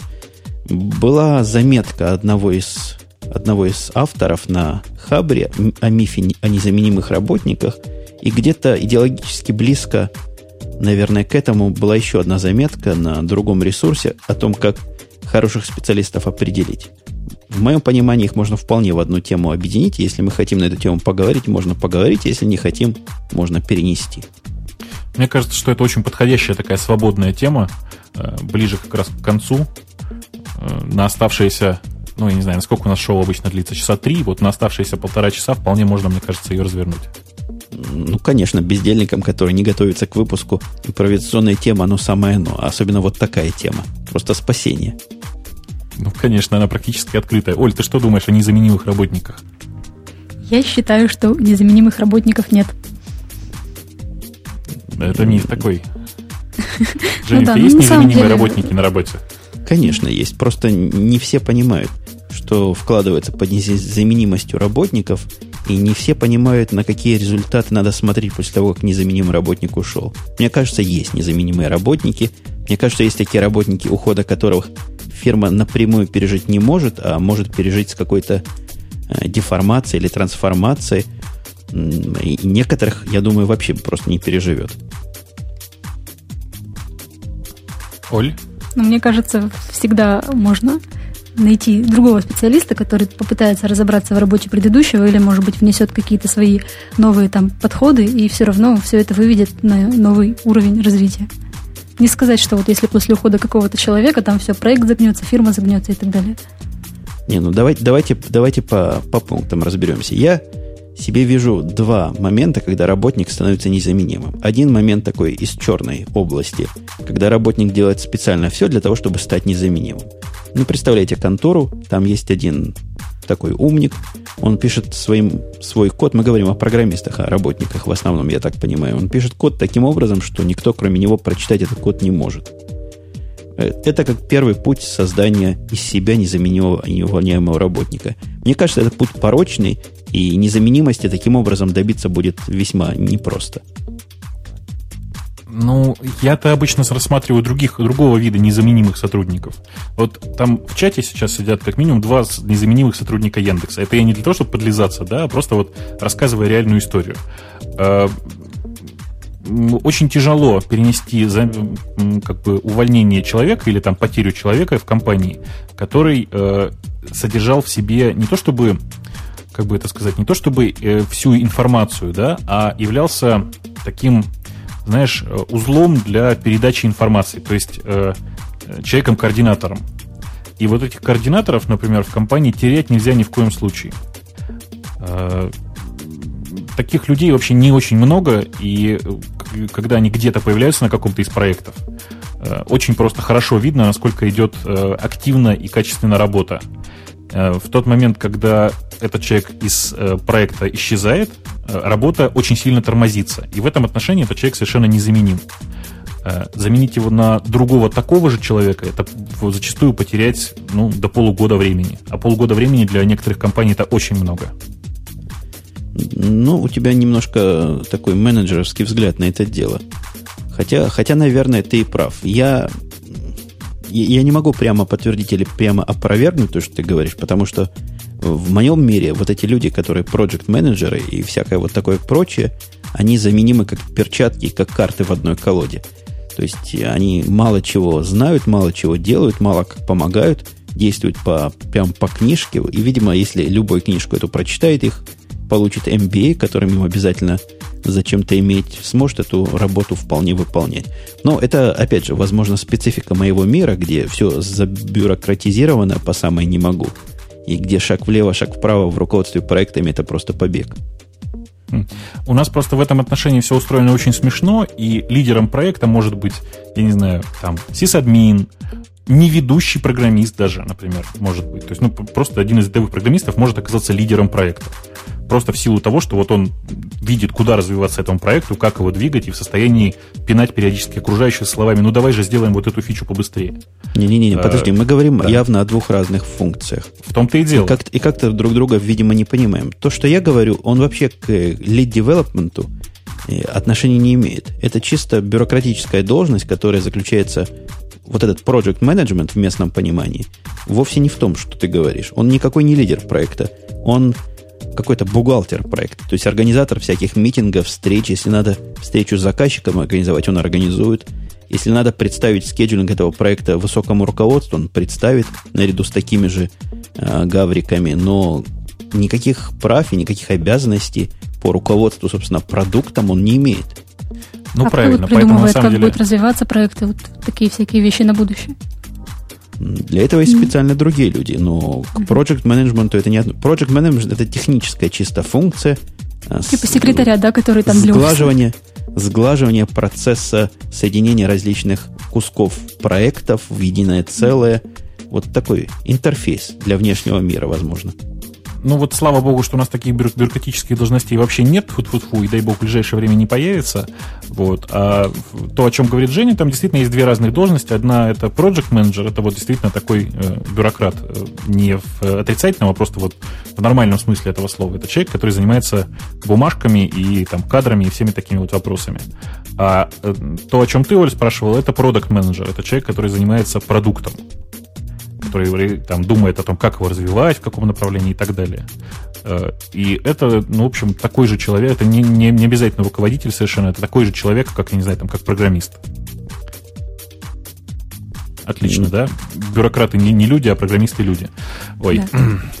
Ну, я твою точку зрения понял. Действительно, действительно, такие, это, это люди-концентраторы, вот то, о чем ты говоришь, и эти концентраторы, через которые, или хабы, через которые все это происходит, проходит туда-сюда, и они информацию по пути модифицируют, сохраняют и понимают и обрабатывают, это важнейшая функция, хотя я не очень понимаю, почему бы она не могла быть передаваемой. То есть процесс этот более-менее документировать, наверное, можно.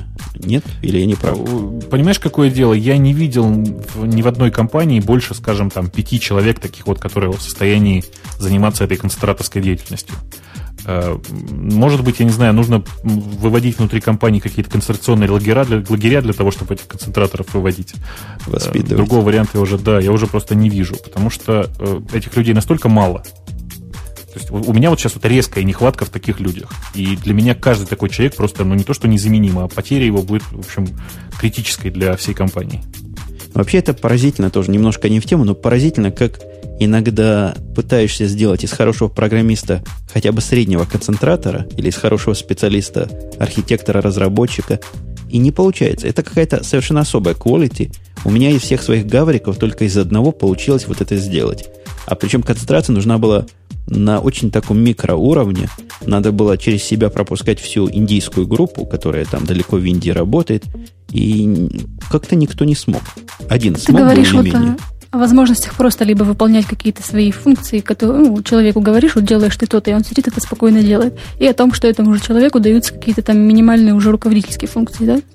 Да я, я бы не стал бы это руководительскими функциями называть. Это скорее организационно организационно-концентрационной функции, действительно. Ну, тоже Он ведь не надо принимать какие-то решения, допустим, да? Да даже не надо принимать, надо хотя не бы надо. доводить до меня какую-то общую картину, когда mm. человека, принимающего решение. Тут это не связано с иерархией, мы говорим о, о другом немножко, но ну, насколько не все это могут делать, это меня просто поразило. Это действительно очень-очень-очень редкий скилл, и я очень рад, что там вокруг меня этих людей, ну, хотя бы пять человек, наверное, есть в компании, а вообще это просто, ну, просто, просто действительно потрясающе, потому что я вот смотрю и понимаю, что в компании работает тысяча человек, и ну, хорошо, давайте представим себе, что 7 человек в компании в состоянии являться вот именно такими э, концентраторами и точками передачи информации друг между дружкой, да. Э, я не понимаю, как, как этот скилл нарабатывать, как он вообще, откуда он берется, и я считаю, что это просто ну, чуть ли, не, чуть ли не врожденный талант. Вполне возможно, на генетическом уровне. Но если возвращаться к, к программистам, которые незаменимые, я считаю, что вот тот, который код не, не документирует, он заменимый. Знаете почему? Потому что нормальный программист так делать не будет, уверенный в себе, достойный и, и опытный, и понимающий, что он делает. А то, что наделает вот такой, такой параноидальный тип, ну, видимо, можно будет в худшем случае все выбросить и переписать. Ну, что поделать.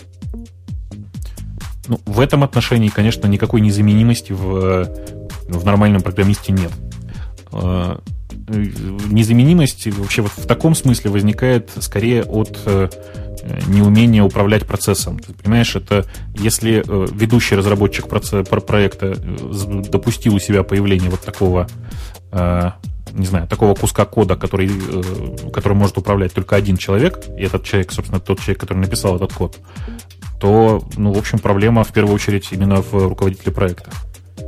Ну, У нас, кстати, в местном техническом университете одна программка пишется уже, по-моему, лет 6 или 8, ну, короче, очень много, потому что берет, ну, то есть студент какой-нибудь, он там пишет сначала курсовые, потом диплом по этой программке, и как-то руководит проектом, что-то в нем делает, потом, соответственно, он выпускается и уходит, приходит другой студент, и, в общем, так все написать толком ничего не могут. Да я вам скажу больше. У нас есть, э, когда я жил в Израиле, там ходят иногда в партизаны взрослые люди, ну, вот в эти на, на, на службу такую, раз в месяц, в году примерно. И есть там программистская служба. Я туда не попал, то ли к счастью, то ли к сожалению. Но вот представляете, программист раз в месяц приходит на рабочее место и продолжает писать программу, которую до него писали тоже такие же пришедшие программисты, причем там особого селекции не делают. Программируешь ты на Альфе или там на PC или Unix, все пишут одну программу. И как говорил человек, у меня работал один Альфист, они пишут 12 лет эту программу уже, и пока процентов 50, как начальство говорит, уже написали. Слушай, ну это отлично. Я бы вот с удовольствием взял какой-нибудь э, проект, при условии, что он будет меня нормально обеспечивать, ну, такой проект лет на, ну, не знаю, на 20 вперед. Э, потому что пока эти 20 лет пройдут, ты знаешь, или, может быть, мы и проект закончим, а может быть, и, там, не знаю, и заказчик помрет, а может быть, и я помру. В общем, это такое, такое безбедное существование на всю оставшуюся жизнь. И результат, видимо, никто уже не помнит, какой должен быть. То есть они делают какие-то... У них там карточки, знаешь, по-армейски, там не просто так. У него есть карточка, задание выполнено, он должен сделать функцию, которая принимает это, дает это. Похоже, что в конце получается уже все забыли. Ну, процесс, проект живет, представляешь, в конце концов появится какая-нибудь могучая интеллектуальная программа, которая всю землю завоюет в результате. Точно. Ну, вот здесь как раз и должен быть какой-то такой хаб руководящий человек, который бы раз в месяц этим приходящим говорил, может быть, что делать. Тогда бы что-нибудь написали, наверное.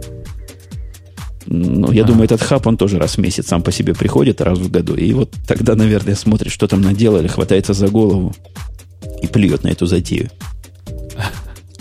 Э, немножко отклоняясь в сторону, Жень, ты не обратил внимания или обратил в, в iTunes Music Store в связи с, со всей этой историей с арендой и всем таким, появилось э, еще одно замечательное нововведение. Начали транслировать сериал, э, который по Терминатору, Хроники Сары Коннор. И он Это... в очень приличном качестве. Я вот просто был чрезвычайно удивлен. Это не то чтобы назад сильно, но это к вопросу о одной глобальной программе, которая завоюет весь мир.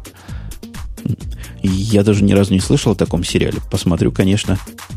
Там, там, там серии, там продаются уже. Там бесплатный При, промо. Есть. Да, бесплатный промо есть. Ну, в смысле, первая серия пилотная. Под, подожди, а Она... Сара, настоящая Сара Коннор или какая-то поддельная? Ну, настоящая Сара Коннор. Ну, то есть не та, которая была в фильмах, к сожалению. А, потому тогда, что я тогда, был очень тогда, да. Ну, ну, что поделать. Зато там снимается практически моя любимая э, сейчас актриса, которая Саммер Глоу.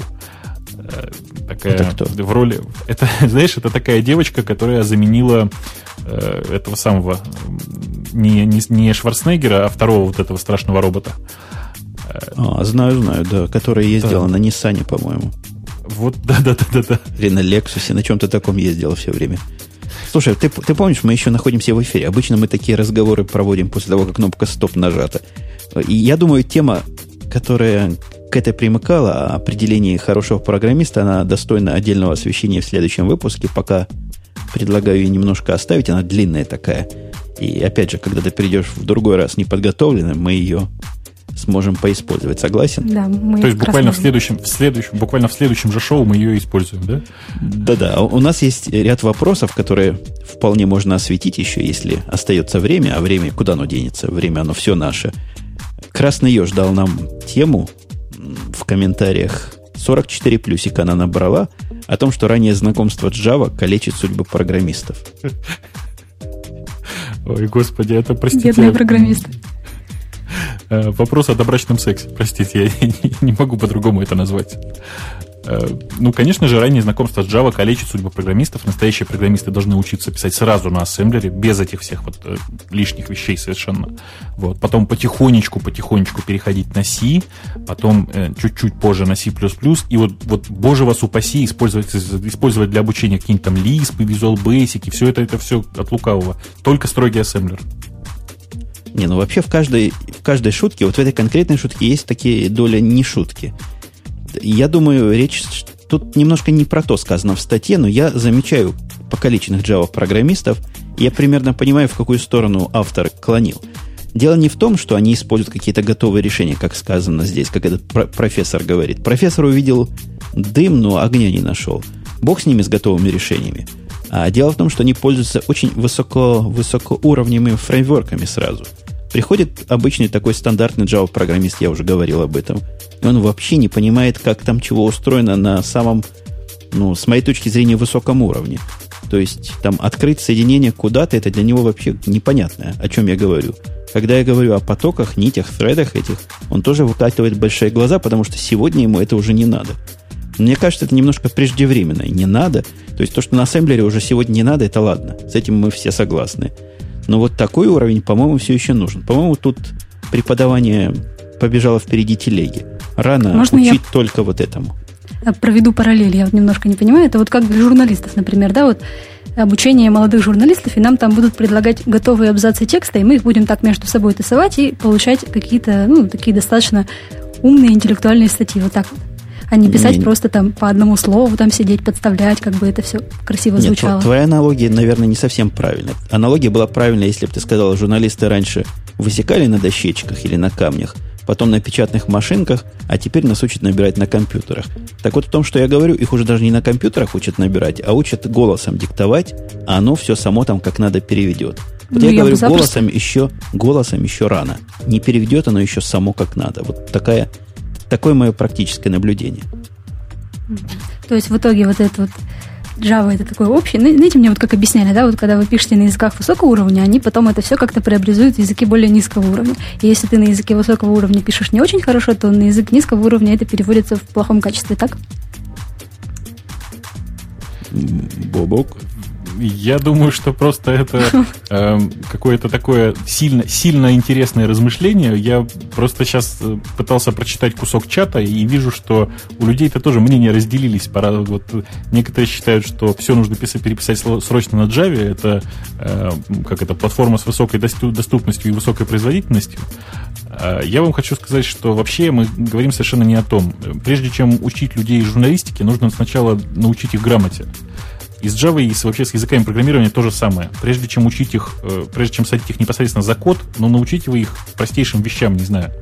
Там, черт с ними с блок-схемами, да, хорошо, я согласен, что блок-схема блок это перебор. Но научите вы их, я не знаю, просто базовым понятиям программирования. И после этого уже сажайте за код.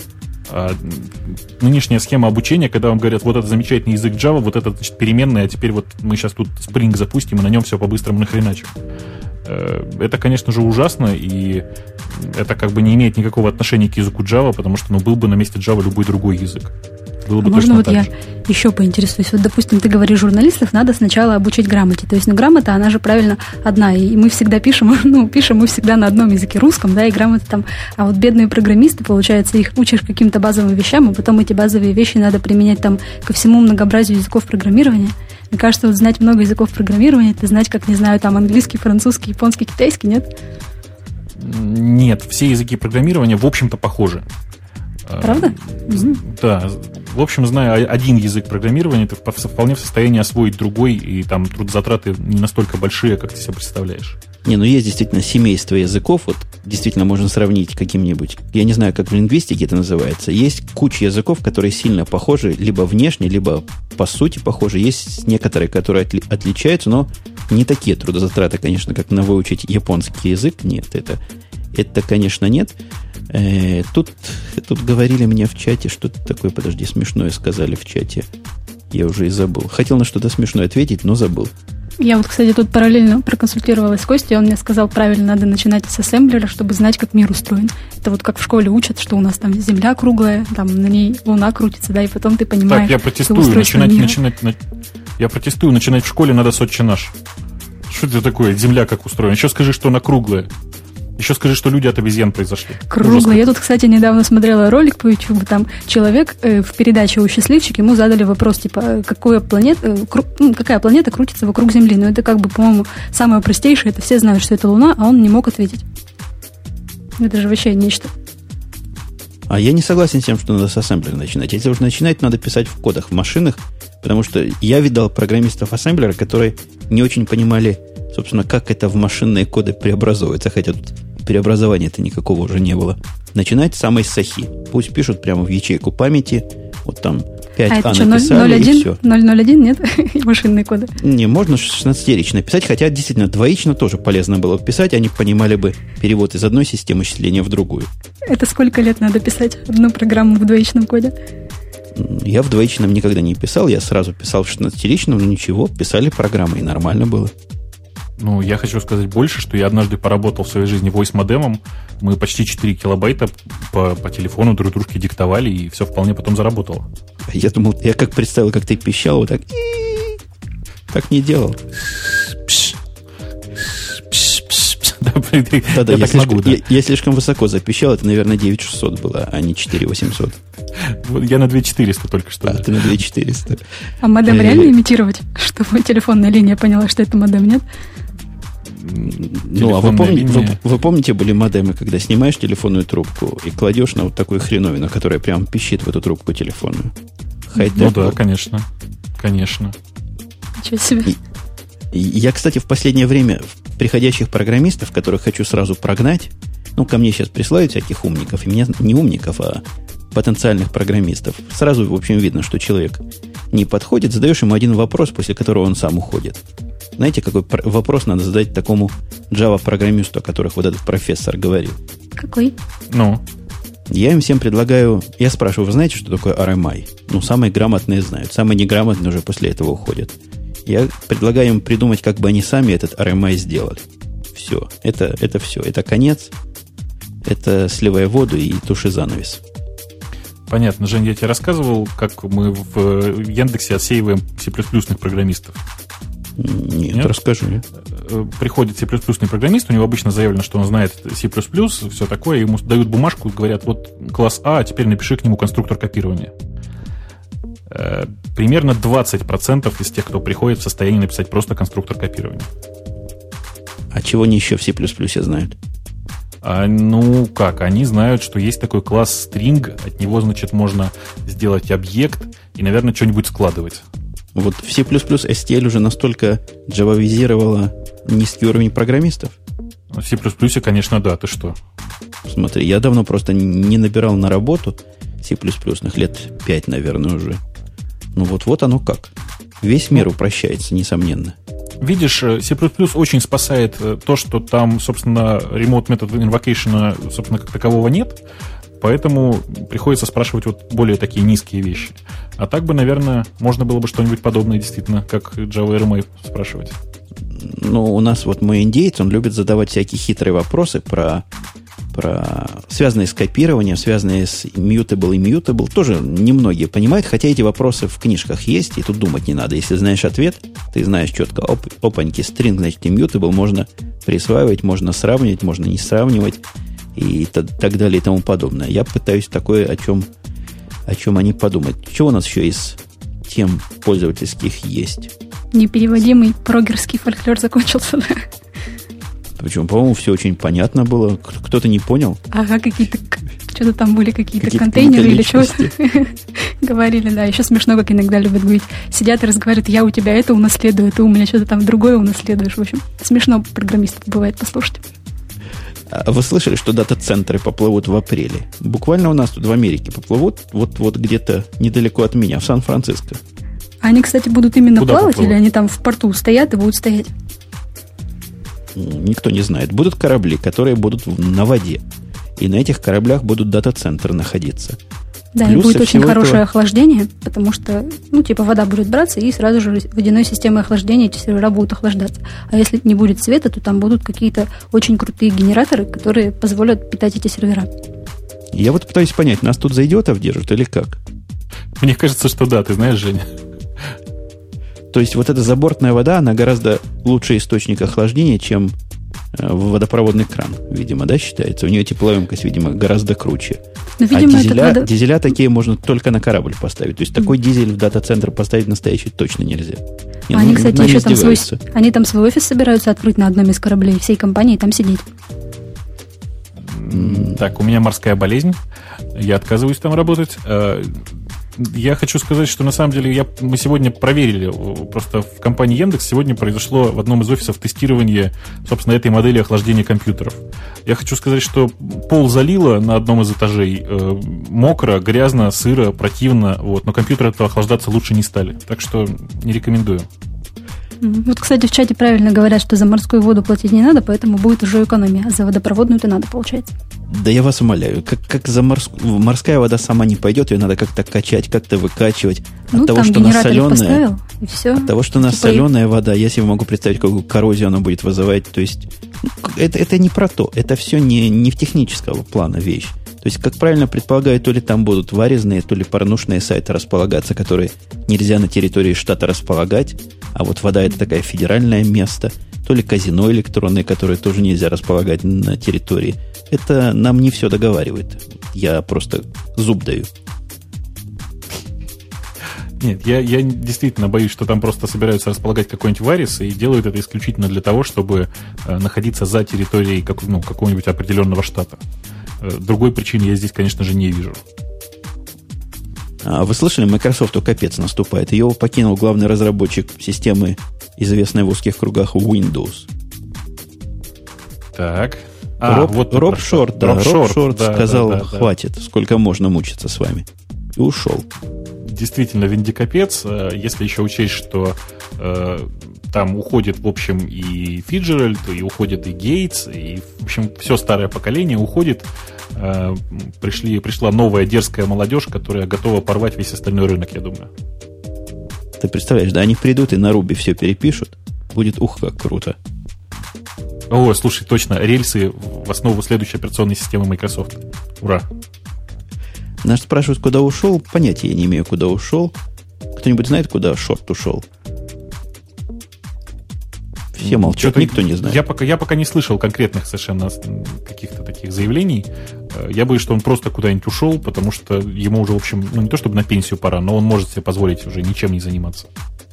И, и последний, этот вопрос, кстати, тоже Красный Еж задавал. Молодец. Второй, по-моему, ежовый вопрос у нас на сегодня был. Э, еще был вопрос от NY Никисич. Никисич. N1K1C4. Вы пишите, ники себе попроще выбирайте или для таких глупых, как я, расшифровку давайте. Сколько раз, уважаемый Бобук Юмпатун, переустанавливали macOS на маке после приобретения? Вот такой вопрос. Не в бровь, а в глаз. Ты сколько раз переустанавливал? Апгрейд считается? Я не знаю.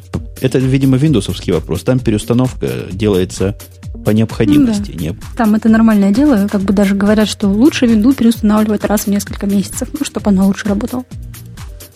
Ну, ну я давай, честно скажу, давай я не переустанавливал. Я не переустанавливал никогда, мне просто некогда было. Апгрейдил раз, два, три, соответственно, раза на двух ноутбуках и на десктопе.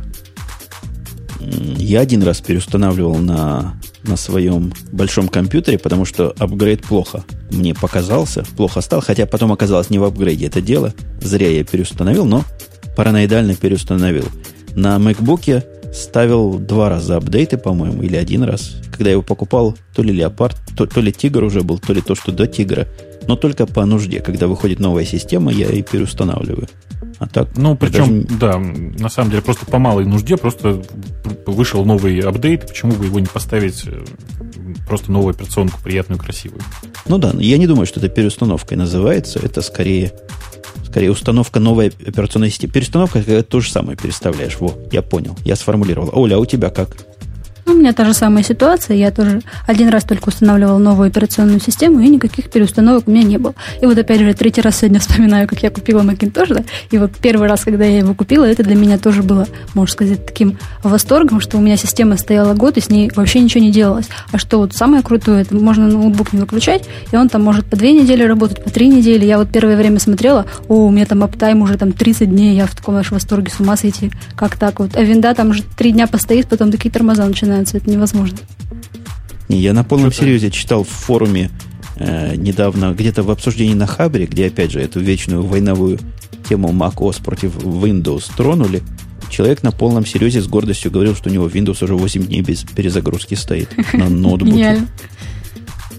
Не, я, я не знаю, что вы такое там делаете. У меня, простите за подробности, есть VMware установка Windows, которая работает по, судя по аптайму, уже года полтора, наверное. Ну, это, конечно, байка. Реальной работы у нее там меньше месяца, но, тем не менее, она вполне себе нормально живет. Я боюсь, что это какие-то такие странные представления. Э, до Windows 2000 действительно была такая проблема, и Windows никогда не жила дольше 48 дней. Э, потом они этот баг починили, это был именно баг, баг, баг, баг майкрософтовский. В результате, начиная с XP, она, в общем, может и годами жить, если с железом все в порядке. Э, Но у нее же есть все равно утечки памяти какие-то, нет? Утечки памяти, я не уверен, что вообще в э, майкрософтовских операционных системах есть именно утечки памяти. Угу. Я боюсь, что ну, а это софт? очень сильно зависит от того софта, который ты используешь. Угу. Ну, что софт? А софт в любой системе будет порождать утечки Но памяти. Но опять же, вот Firefox, да, у него постоянные утечки памяти, это его такая очень большая проблема. Вот на Windows у меня Firefox там к концу дня из-за него начинала система тормозить просто настолько невероятно, что эта мышка не могла двигать, а на Маке он, слава богу, как-то еще более-менее. Слушайте, я не знаю, что вы там делаете со своим Firefox. Я вам хочу сказать, что, во-первых, э, никто никогда ни разу еще не доказал, что у Firefox есть утечки памяти. Он ее просто не освобождает после себя. То есть он использует, использует, использует, и чем, чем дальше, тем больше он ее использует. Он ее реюзает. А то, что он ее не просто... освобождает, это не есть утечка? Нет? Нет, ну что ты, утечка а это что тогда утечка? Она, она убегает открыла, из компьютера? Открыла, нет, смотри, открыл ты страницу в Firefox. Он у тебя вырос на 2 мегабайта. Открыла еще раз эту страницу, он вырос еще на 2 мегабайта и так дальше. Mm-hmm. А здесь, сколько ты эту страницу не открывай, не закрывай, она будет все время примерно плюс 2 мегабайта. Если ты откроешь страницу с большим количеством контента, ну, оно вырастет на 5, на 5 мегабайт.